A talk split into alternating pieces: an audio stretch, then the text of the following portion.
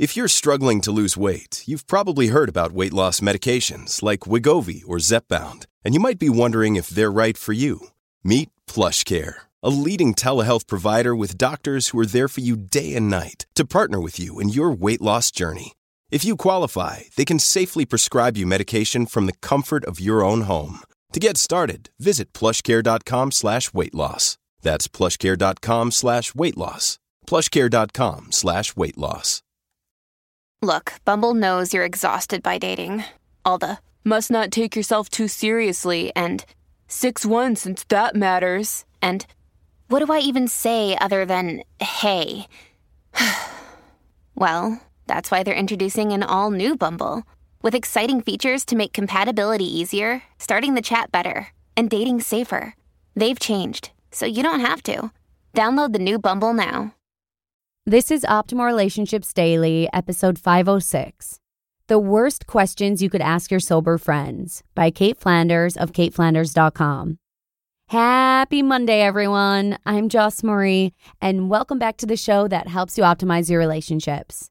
And today, I'm super excited to share a post by Cait Flanders where she talks about ending her relationship with alcohol.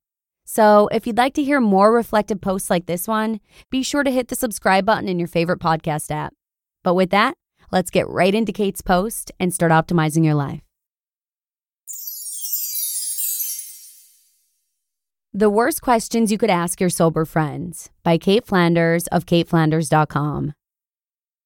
Two years ago, at the age of 27, I made the decision to end my relationship with alcohol. It wasn't an easy decision to make, as we'd been good friends for years. She helped me make new friends when I was 13. She helped me talk to boys when I was 14. She was my partner in crime at every party, bar, or club I went to, so I was never alone. She gave me the courage to act outside my comfort zone. She was available to give me advice at all hours of the night and she would always hang out with me no matter what mood I was in. Rum came home with me when I'd had a bad day. Tequila invited me over when a boy broke my heart. Dry cider came out if I wanted to dance. And two bottles of white wine appeared when I wanted to go all night. See why it was hard to say goodbye? Alcohol and I, we had history. Like any toxic relationship, though, we weren't destined to last. Alcohol was the most selfish friend I had. When we hung out, I had to give all my attention to her. She didn't care how I felt or what I wanted to do. She was the boss. And she didn't care how I looked or what foolish things I did, so long as my friends always thought she was cool. Just being near her, I felt like I wasn't good enough. She pretended to care about me and told me what I needed to hear. Then, overnight, made me feel absolutely worthless. She stole my best memories and refused to return them.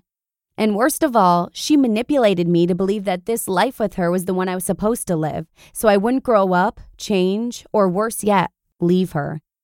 For all those reasons, I'm proud I finally got the courage to end things. Since kissing alcohol goodbye, I've become a much better version of myself. I'm a better friend, a better partner, a better family member, and a better coworker. I'm more thoughtful, loving, and kind to others and to myself. I've matured and grown as a person, especially on an emotional level. I respect people's time and spend mine with those I care deeply for and who care about and respect me in return. I've found the strength to change a number of other bad habits and have built a new life full of healthy routines. And I've even had the courage to end other toxic relationships. Overall, the decision proved that I'm in control of my life and I love the direction it's going. That's why it hurts when people look disappointed and ask, are you really never going to drink again? Which is usually followed by, Don't you miss it? Would you pose these questions to a friend who finally had the courage to get out of a toxic relationship with a man or woman? Who had given up their hopes and dreams and money to make that person happy? Who constantly felt inadequate and was manipulated to believe they couldn't do better? And who had spent months thinking about ending it and being too scared to try before finally taking the leap? If that were the case, would you ask your friend, are you really never going to go back to him or her? Don't you miss them? It sounds ludicrous, doesn't it? So, why would you ask these questions to a friend who had ended their relationship with alcohol or with any other substance they felt could no longer be part of their life? To answer these questions, no, I'm never going to drink again. And no, I don't miss it. Do I think about it sometimes? Of course. You can't end a 14 year relationship with someone or something and expect it to never cross your mind again.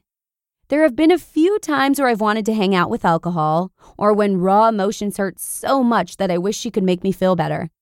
But I know she'd do more harm than good, so I steer clear.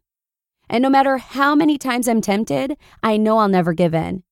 Ending my relationship with alcohol was the best decision I've ever made. I love the person I am today and the life I've built for myself. And I wouldn't have any of it if I'd stayed with her.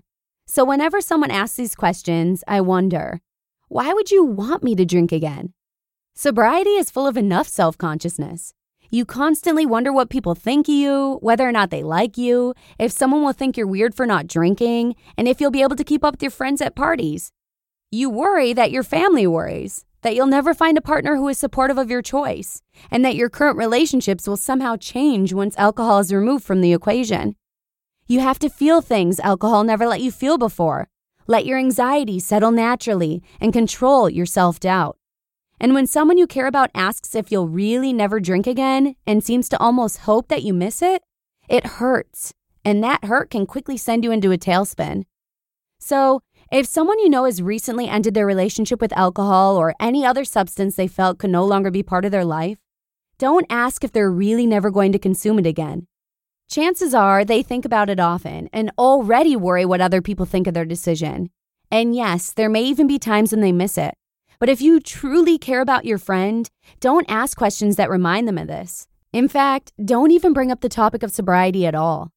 The decision to end that toxic relationship was so deeply personal, you should let your friend decide if they are comfortable talking about it or not.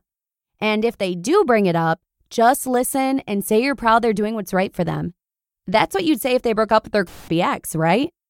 Note, I was scared to publish this on my blog, so much so that I originally shared it on another platform. But it doesn't belong there. It belongs here. Thanks for the push, Sean. You just listened to the post titled, The Worst Questions You Could Ask Your Sober Friends by Cait Flanders of caitflanders.com. Families have a lot going on. Let OLLY help manage the mental load with new cognitive help supplements for everyone four and up, like delicious Lolly Focus Pops or Lolly Mellow Pops for kids. And for parents, try three new Brainy Chews to help you focus, chill out, or get energized. Find these cognitive health buddies for the whole fam at olly.com. That's O L L Y.com. These statements have not been evaluated by the Food and Drug Administration. This product is not intended to diagnose, treat, cure, or prevent any disease. It's Kaley Cuoco for Priceline. Ready to go to your happy place for a happy price? Well, why didn't you say so? Just download the Priceline app right now and save up to 60% on hotels. So, whether it's Cousin Kevin's Kazoo concert in Kansas City, go Kevin, or Becky's Bachelorette Bash in Bermuda, you never have to miss a trip ever again. So, download the Priceline app today. Your savings are waiting. Go to your happy place for a happy price. Go to your happy price, Priceline. I just want to say thank you so much to Cait for having the courage to share this post with us. And on that note, I'm going to go ahead and say that's all for today, folks. Thanks so much for joining me here.